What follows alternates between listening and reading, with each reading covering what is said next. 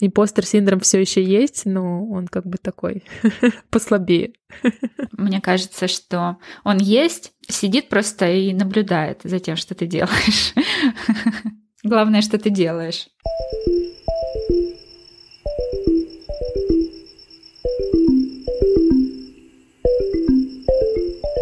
Привет-привет! Привет! Меня зовут Саша. Меня Алина. Кто это такая? Это подкаст про женщин в искусстве, в котором мы изучаем жизнь художниц и разбираемся, какое место они занимают в истории мирового искусства.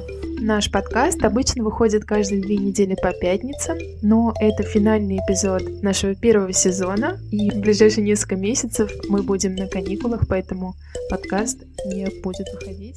Формат сегодняшнего эпизода будет немного необычным. Мы проведем ретроспективу первого сезона, мы порассуждаем над контекстом, поотвечаем на вопросы. Да, и пытаемся как-то еще понять, как наши героини были соединены между собой такой невидимой связью.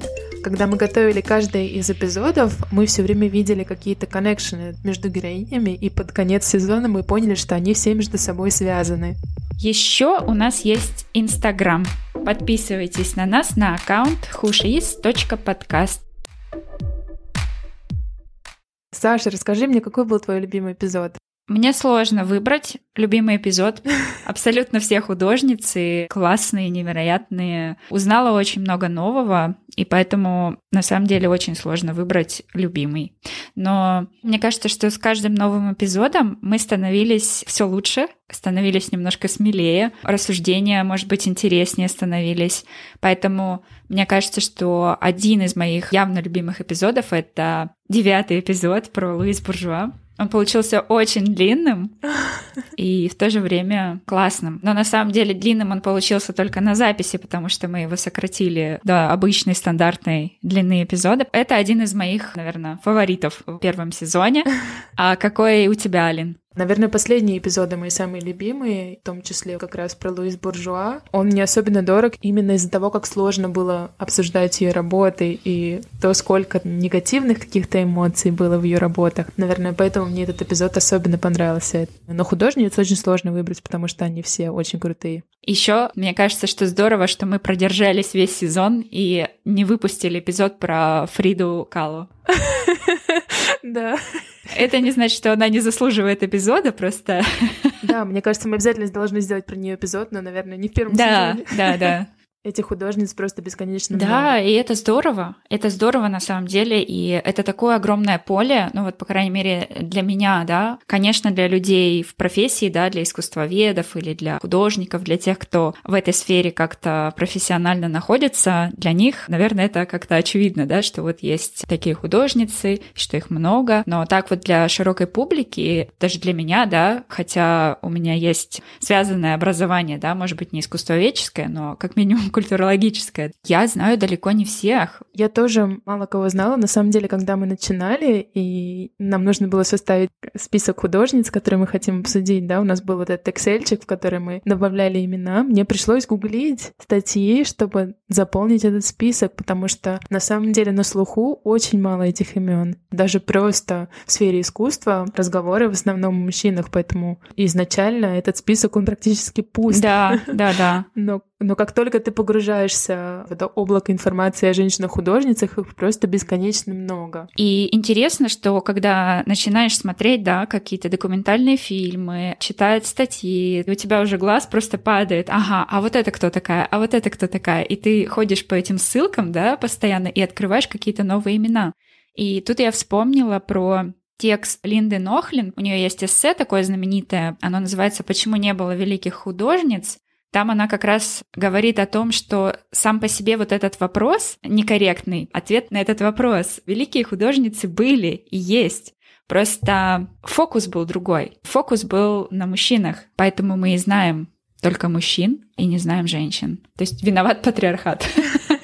Виноват патриархат иногда история, потому что на примере абстрактного экспрессионизма можно увидеть, что на самом деле женщины-художницы в то время были довольно-таки известными, и вообще они признавались своим сообществом, но исторически мы о них практически ничего не слышим, и только вот в последние, наверное, пару десятилетий, когда начали доставаться эти имена женщин, художниц из веков истории, только тогда мы, мы начали узнавать про них, тогда как в свое время они были довольно-таки известными. Да, но мне кажется, это только применимо к 20 веку, потому что до этого скорее было невозможно, что женщина могла стать великой художницей. Согласна. Еще есть такой момент. В Америке абстрактный экспрессионизм, если мы вспомним Ли Краснер, Хелен Франкенталер, например, да, про которых мы говорили в этом сезоне, то действительно они были известны в своем круге, и они оказали большое влияние на следующее поколение художников.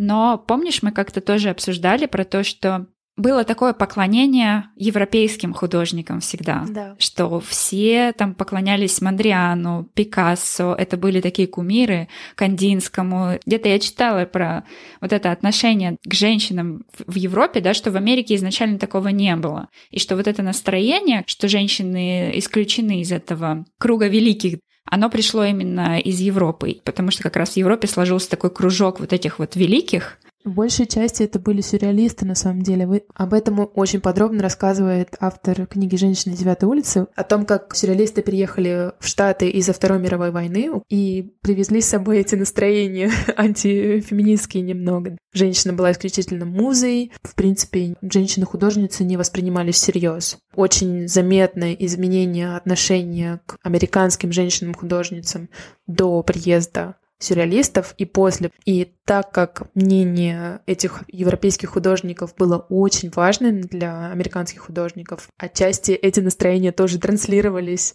и перенеслись к американским женщинам-художницам, к сожалению. Эта книга в целом очень классная.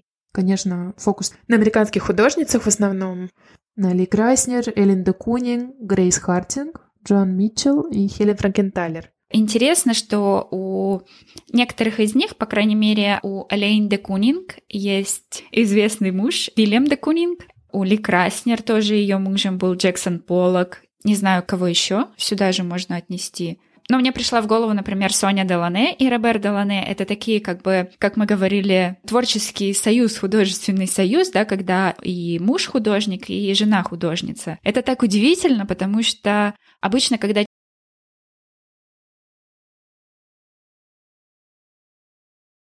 например, ищешь информацию про направление, которому принадлежали вот эти художницы. Редко когда можно встретить их имя. Обычно встречаешь имя кого? Конечно же, мужа. То есть э, про Полока, про Вильяма де Кунинга или про Робера Делане, но не про их жен.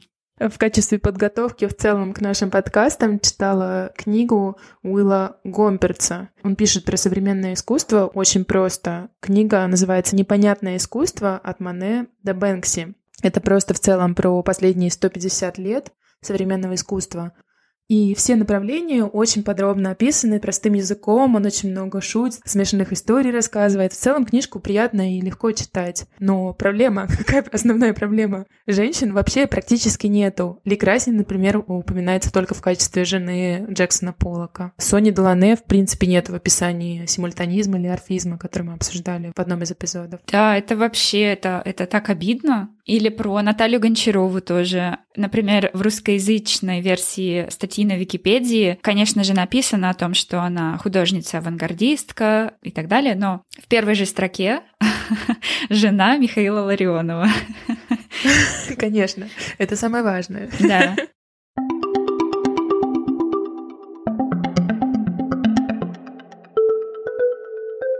Мне кажется, подкаст отчасти помог в моем случае увидеть погрешности, что ли, системы.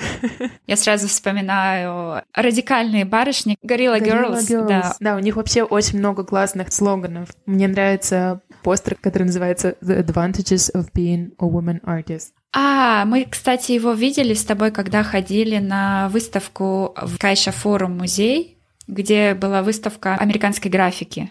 Working without the pressure of success. Работать без давления, без давления успеха. Not having to be in shows with men. Не выставляться на выставках вместе с мужчинами. Knowing my, your career might pick up after you are 80. Знать, что твоя карьера, возможно, пойдет вверх после 80. Это вообще как раз случай практически Луис Буржуа, нашей последней героини. И вообще многих. Да, но вот первая, кого вспомнила, это как раз Луис Буржуа, потому что ее карьера как раз пошла в гору, когда она вынесла эту свою кухню, помнишь? Это была кухня, и мне кажется, отчасти тоже ретроспектива в МОМе. Да. После этого стала делать свои пауки, из-за которых ее, в принципе, все и знают. Очень часто пауки известны, но неизвестна сама Луис Буржуа. Это, кстати, был и мой случай, должна признаться. Мне очень стыдно, конечно. Да, в общем, весь этот постер — это очень интересные преимущества, саркастичный взгляд на преимущества того, чтобы быть женщиной-художницей. Да, такие в кавычках, да, преимущества. Вот этот пункт тоже being reassured that whatever kind of art you make, it will be labeled feminine. Эва Гесса. Будь уверенной, что какое бы искусство ты ни делала, оно будет рассматриваться как женское. Да-да, на него обязательно повесит этот ярлык, да? Да. Seeing your ideas live on in the work of others. Видеть твои идеи, воплощенные в работах других. Я Кусама, например, весь наш первый эпизод. Очень большая его часть посвящена тому, как ее идеи тырили мужчины-художники, включая, например, Энди Уорхола. Да, Энди Уорхола и еще известного художника, который занимался инсталляциями. Олденбург, по-моему. Not having to undergo the embarrassment of being called a genius. Да, не испытывать смущения из-за того, что тебя называют гением. Действительно. Это ужасно, это, наверное, ужасно. И это тоже такая распространенная вещь, да, ведь про гениальность, про гениев, что только мужчины могли создать что-то гениальное, быть названы гениями. Да, было же такое мнение, что женщины, они могут только воспроизводить существующее, поэтому они рисовали какие-то цветочки, пейзажи и прочее. А мужчины, они должны были создавать что-то новое. Они могли быть такими инноваторами, да, сфере искусства. Революционерами. Да, авангардисты. Мне кажется, вот это э, стремление, да, быть вот как раз новаторами, такими революционерами в искусстве, оно очень хорошо проявляется в начале 20 века. Помнишь, когда мы упоминали про то, что появляется бум вообще всяких измов, да, каждый уважающий себя художник должен изобрести что-то подобное, да, вот как мы разговаривали про Наталью Гончарову и ее мужа Михаила Ларионова, который изобрел, например, лучизм. Они да. очень смешные. Да, да, да, звучит очень забавно, но куча же на самом деле таких вот маленьких направлений. Это тоже, мне кажется, говорит о том, что, ну, действительно, мужчина, мне кажется, у них амбиции такие, да, играют, что я вот должен что-то такое изобрести, перевернуть все. Мне кажется, это тоже часть стереотипа о том, что у мужчин есть амбиции создавать новое или что-то изобрести, а у женщин нет, потому что мы можем видеть на примере нашего первого эпизода Яи Кусама, она поглощена была идеей о том, чтобы создать что-то совершенно новое, и была, в принципе, революционером, да, в этом. Да, я согласна, что это, это стереотипы, что, как показало наше исследование да, в ходе подготовки к эпизодам, многие художницы имели такие же амбиции быть новаторками. Я вспоминаю, например, Хелен Франкенталер, она, конечно, была вдохновлена Джексоном Поллоком, который считается изобретателем drip painting. Когда она увидела его работы, она тоже стремилась создать нечто подобное, что было бы таким же по своему духу, по своей силе, да, чем-то супер новым. Она действительно смогла это создать. То есть она потом создала такое направление, как живопись цветового поля, Soakstein техник, техника впитывания пятен или что-то в этом духе.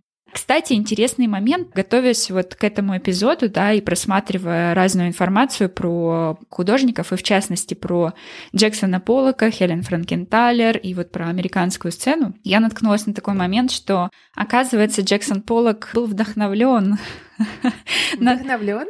Да, он был вдохновлен женщиной, художницей, которая, как считается до него, первой изобрела, первой применила вот эту вот технику drip painting. Это вообще шок-контент. Да, это шок-контент, и ее зовут Джанет Собол. И это художница украинского происхождения. Саша, для меня это было вообще реально шоком, когда ты отправила мне ссылку на это видео на YouTube, где объясняют, что эту технику ее придумала женщина-художница, и не могла в это поверить. Мы с тобой несколько эпизодов подряд обсуждали то, что, да, Полок, наверное, был не самым приятным персонажем, но что он был гениальным, что он изобрел вот эту технику, а оказывается, он ее просто стырил у женщины.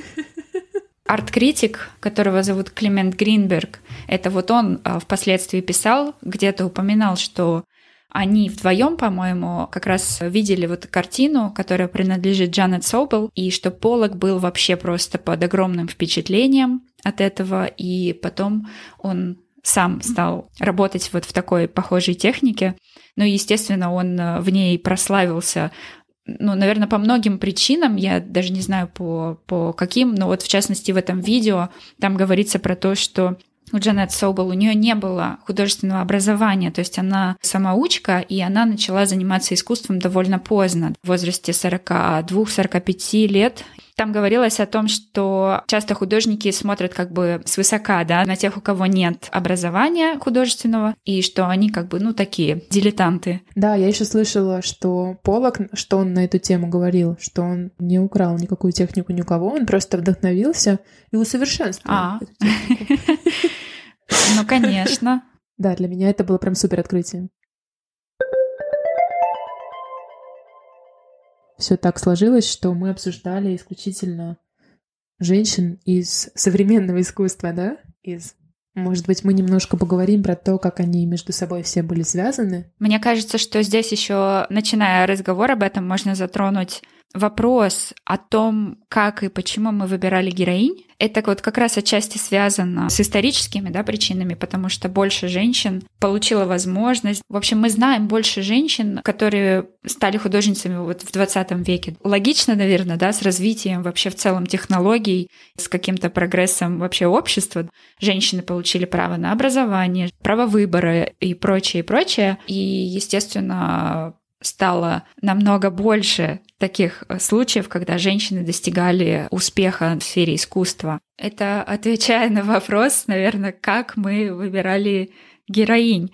Ну и еще, наверное, такой момент, я визуально открывала картинки, либо мне хотелось разобраться уже, ну то есть узнать побольше о той женщине, которую, имя которой я знаю, да, но хотелось побольше разобраться в ее творчестве. Да, то есть часто имена у нас были на слуху, но о них мы практически ничего не знали. У меня, например, была такая история любви с Йоей Кусама. Я просто обожала ее с того раза, как я увидела ее работы, даже не знаю вообще совершенно ее вот эти тыквы. Это зеркальная комната, в которую я попала тогда на той выставке в Голландии, про которую я сказала в первом эпизоде. Меня просто поразило все, что она делала, и мне очень захотелось побольше про нее узнать, поэтому для первого эпизода у меня даже не было никаких сомнений, что это будет Йоей Кусама. Выбор был спонтанным, да, но потом выявляли наблюдались какие-то связи между художницами или какие-то общие параллели, общие какие-то люди, которые их связывали. То есть очень много таких вот интересных деталей складывался какой-то такой пазл, да? Да, может быть, мы тогда начнем небольшое ревью того, что мы успели обсудить за этот сезон. Самое первое, наверное, мне хочется поговорить про Хильмов Клинт, потому что она в особом положении, отчасти из-за того, что как говорят многие искусствоведы и, и музеи, она не оказала большого влияния на искусство из-за того, что ее работы были скрыты в течение, наверное, что 50 лет, получается, да, их почти никто не видел. Поэтому прямого влияния на искусство она не оказала, но она была первым художником-абстракционистом. Да, это тоже для меня шок-контент был. Да, до этого считалось, что это был Кандинский, который написал свою первую абстрактную картину в 1911 году, но она за пять лет до этого уже делала свои первые абстрактные картины. Это вообще просто невероятно. Для меня был шок, что она выставлялась на одной с ним выставке и при этом выставляла не э, новаторские работы, да, а такие авангардистские, а выставлялась с ним на этой выставке с каким-то простым пейзажем. Так обидно. Очень грустно. И у них были другие общие вещи. Они, например, оба вдохновлялись теософскими идеями Рудольфа Штайнера. Он был прям таким кумиром для них. И Кандинский вместе с Полом Кле преподавал в Баухаусе. Они оба были очень важными фигурами для школы Баухауса в Германии в начале 20 века. Мы упоминали Пола Кле уже в эпизоде про Соню Делане, потому что считается, что он влюбился в ее работу с книжкой «Гармошкой». Это была такая коллаборация Сони Делане с Блезом Сандраром, которая выставлялась на осенней выставке в Берлине. И считается, что Пол Кле на ней присутствовал, увидел эти работы и вдохновился. Соня Делане, чем она была Круто. Ну, на самом деле, много чем, да? Если говорить про измы, они вместе с мужем основали направление под названием орфизм или симультанизм. Вместе с Дягилевым она работала над постановками балета и оперы, да. Но с Дягилевым работала не только Соня Делане из наших героинь. Также это была Наталья Гончарова. То есть Соня Делане и Наталья Гончарова связаны между собой своей работой с Дягилевым, плюс еще тем, что они обе в итоге переехали во Францию, получается, да, и большую часть своей жизни прожили во Франции. Ну и еще Наталья Гончарова вместе с Михаилом Ларионовым со своим мужем, они в какой-то момент, они вдохновлялись тоже орфизмом и направлением, которое вдохновила Соня Доланы.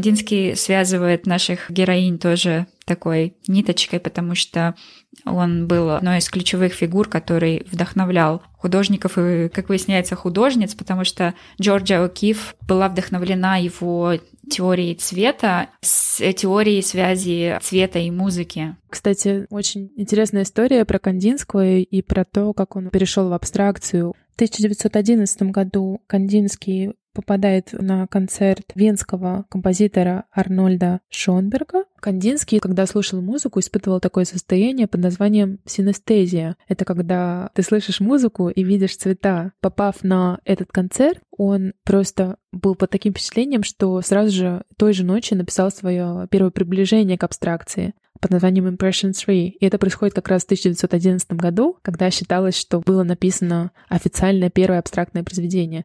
Позже мы узнаем, что его написал Хильма Клин, но вот такой интересный факт, что эта музыка вдохновила его на написание абстрактной картины. Мне очень нравится эта история. Да, мне тоже нравится история, особенно про то, что абстракция вдохновлена чем-то невизуальным, чем-то, что ты не можешь увидеть. То есть музыка, либо мы еще обсуждали в эпизоде про Хильму Клинт, она вдохновлялась какими-то работами, которые датируются совсем-совсем началом века, там 1901 год, помнишь, про изображение чувств, то есть как может выглядеть чувство эмоций, как может выглядеть гнев, как может выглядеть там любовь или то есть что-то, что ты не можешь увидеть.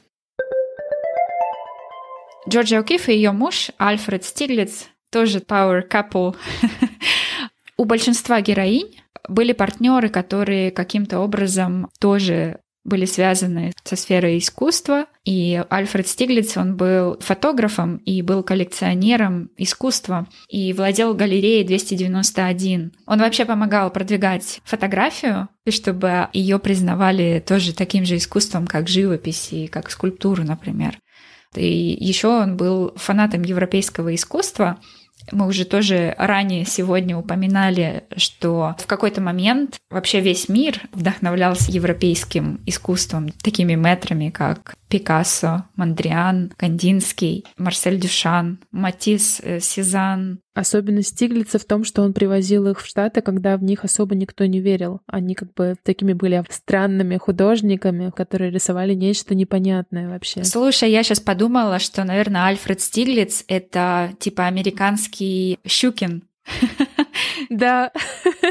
Его же тоже считали таким фриковатым, когда он привозил работы европейских мастеров. Они еще не были популярными, и был такой горячий топик, да, что это вообще трэш какой-то, или это все-таки реально революция в искусстве, и что это действительно будет цениться очень дорого. Да, и, кстати, благодаря этой галерее 291 Стиглица наши следующие герои, абстрактные экспрессионисты, они вдохновляются, они впервые видят эти работы европейских художников, которых мы только что упоминали. Да, так вот представляешь, какое большое влияние в Европе это все началось. Получается, западное искусство, да, европейское искусство, оно свои споры, да, везде разбросало, и в Россию проникло, и в Америку проникло, и все, получается, вдохновлялись европейскими мастерами.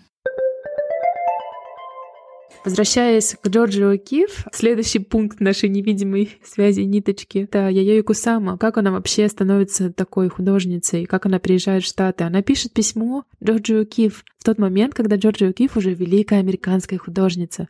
Она уже в статусе матери американского модернизма. И Джорджия О'Кифф на тот момент живет, кажется, уже в Нью-Мексико, да? Это тоже очень интересная история про то, как Кусама едет в американское консульство в Киото, кажется, 6 часов на поезде из своего города, чтобы попасть в это консульство и увидеть адрес Джорджи Уикиф в таком справочнике Who is Who.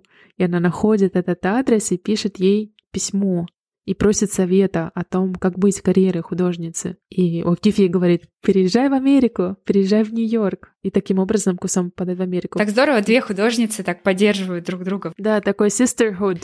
Такая классная история, мне очень она нравится, то, что просто ее и Кусама увидела работу Джорджи О'Кифф. По-моему, это был черный ирис, да, где-то она ее увидела в каком-то магазине в каком-то букинистическом магазине оказалась книжка с работами Джорджа О'Кифф. Это же вообще такое совпадение. Обожаю вот такие совпадения. Мне тоже очень нравится история и про то, что она отправила письмо, и еще Джорджи О'Кифф ей ответила. И это стало такой, мне кажется, отправной точечкой для вот этого решения как раз переехать. Это еще классно, что Джорджи О'Кифф навещала ее и Кусаму в ее студии приезжала проверить, как у нее идут дела. Такая почти ментор, очень классно. Говоря про ее и Кусаму, еще интересный момент, который тоже связывает наших героинь, это то, что она дружила с Эвой Гессе, а также с Дональдом Джадом, и что она повлияла на Энди Уорхола. Да, мы рассказывали про ее работы там с тысячи одной, получается, лодкой, да, если я не ошибаюсь. Как раз выставка, на которую пришел Энди Уорхол, и после которой он стал делать свои поп-арт работы с такими повторяющимися принтами. Кстати, мы мало про него говорили в наших эпизодах, но мне кажется, что он тоже... Тоже гений. Тоже гений, да.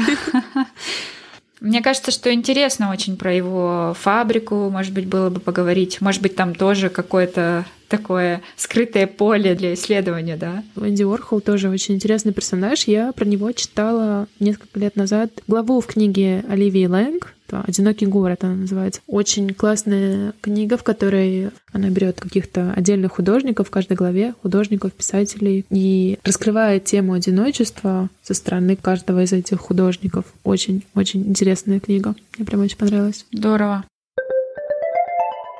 Для меня, на самом деле, тоже было открытием, что я и Кусама с Эвой Гессы были знакомы. Я об этом не знала до подготовки этого эпизода, но это не, не так уж и удивительно, да, потому что они делали странные работы из необычных материалов. Кусама из каких-то своих текстильных штук, Эва Гессы из латекса, да, мне кажется, что они начинали, может быть, вместе. Просто помнишь, если в фильме про Эву Гессе он начинается с рассказа о ее ранних работах, про, про то, какими были вообще 60-е в Америке, что там происходило, да, вот эти невероятные перформансы, когда художники собирались в каком-то отдельном месте, где-то за городом, и там устраивались какие-то танцевальные перформансы, и еще разные другие, да, и там говорили про ее первую такую инсталляцию, да, помнишь, тканевую трубу, да. куда помещалось много людей, и они как бы водили такие хороводы, вот, обернутые вот в эту ткань, да.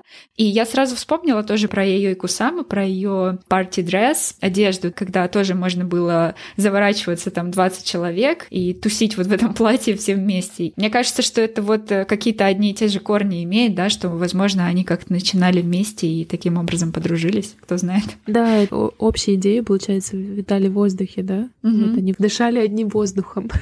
Да, да, да. Одной атмосферой.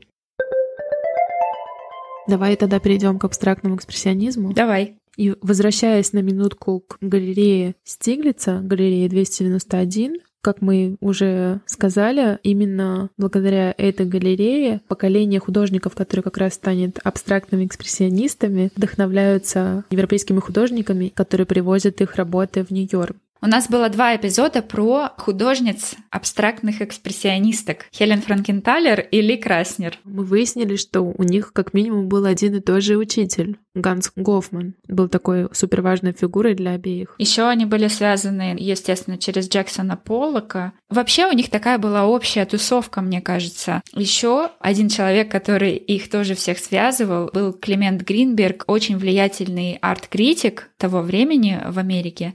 И он как раз дружил с Полоком и восхищался им вообще настолько, что он его называл величайшим художником в истории Америки. И он познакомил как раз Хелен с творчеством Полока, и она настолько поразилась даже не самим работам, наверное, а тому, насколько это было ново, насколько это было необычно для живописи она захотела создать тоже что-то такое свое, необычное, да, и вот она как раз стала использовать подобные техники и в итоге пришла к тому, что создала свое направление и вдохновила еще дальнейшие поколения художников.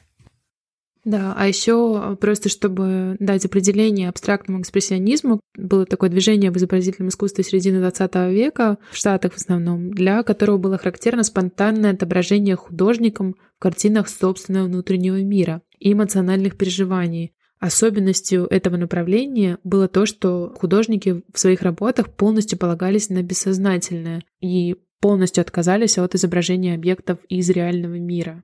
Да, мне очень нравится эта идея. Я себе, знаешь, как это представляю, что они прямо отрывались, знаешь, на холсте, да? Это был такой, как это называется, в боксе есть вот эта вот штука. Груша, да? Холст груша. Да, особенно я сразу вспоминаю фотографии, где Хелен Франкенталер в своей студии стоит на этом огромном холсте с огромной банкой краски, да, в таком фартуке. Очень-очень классно. Да, этими фотографиями мы делились в нашем инстаграме. Если вы хотите на них посмотреть, они очень классные. Так, ну что, поедем дальше немножко, да? Осталось поговорить про Эву Гессе и про Луис Буржуа. Эва Гессе и Луис Буржуа — это как раз были наши две художницы, которые в основном известны как скульптор. Для меня они такой отдельной категории. Да, для меня тоже, но они все таки тоже связаны с предыдущими традициями и с абстрактным экспрессионизмом. У Эвы Гессе, например, есть такой общий мотив в скульптурах, такой мотив сети, да, веревок, переплетений, и это немножко нас отсылает вот как раз э, к живописи Поллока. То есть он даже физически использовал веревки, чтобы рисовать. А связь Луиз Буржуа с нашими остальными героинями, она вообще вот совсем не очевидна. она на самом деле идет прям вот с самого начала 20 века. Она прожила целый век. Она прожила все направления современного искусства. Она была знакома с очень многими великими художниками, очень многими из этих гениев, да. Есть фотографии ее с Энди Уорхолом, с Жоаном Миро. Такая неочевидная связь, потому что она училась на курсах у Фернана Леже. А Фернан Леже, он был как раз одним из основателей движения орфизм, который основала вместе с другими художниками Соня Делане. Да, это, кстати, интересная связь, да. Они же, наверное, в это время одновременно, они, наверное, жили во Франции. И, по-моему, если я не ошибаюсь, то Луис Буржуа, она была его ассистенткой. Луис Буржуа попала на курсы к Фернану Леже из-за того, что она говорила на английском, из-за всей этой истории с гувернанткой, из-за которой, в принципе, в целом была вот эта вот травма длиной во всю жизнь, да, история семейная именно оттуда и началась. Так вот, эта гувернантка научила ее английскому, и Луиз Буржуа попала на курсы Фернандо Леже для иностранцев в качестве переводчицы. Благодаря этому она смогла ходить на эти курсы и учиться искусству, несмотря на то, что отец запретил ей учиться искусству и не хотел давать ей денег на это. Прикольно, прикольно этих художниц Эву Гесс и Луис Буржуа и Яю Кусаму тоже иногда относят к минимализму. На самом деле никто из них минималистами не был, потому что минимализм обычно подразумевает индустриальное создание художественных работ, тогда как наши героини, они все создавали своими руками. Ну, мне кажется, можно сказать, что они в какой-то степени вдохновлялись, да, идеями минимализма, но на сто процентов их нельзя назвать минималистками, да, а потому что у Луис Буржуа вообще просто огромное количество работы, мне кажется, что определить их какому-то одному направлению просто невозможно. Да, это вообще такая история с практически всеми нашими героинями. Настолько они делали разные разные вещи. Они очень часто еще проживали очень длинные карьеры, за которые у них была возможность попробовать себя в очень многих направлениях. Вообще художницы-долгожительницы. Да, за исключением, наверное, Эвы Гесса, и ее трагичной судьбы. Все, кроме Эвы Гессы, долгожительницы у нас. Минимализм, наверное, Эва Гессы была как-то с ним связана. В первую очередь, наверное, за счет своего друга Сола Левита, который был как раз минималистом, и он говорил о том, что главное — это идея, которую нужно выразить минимальным каким-то количеством средств это направление возникло как реакция на абстрактный экспрессионизм как раз, да, который был наполнен чувствами, да, вот этим э, символизмом и как раз... Эмоциями. Эмоциями, да.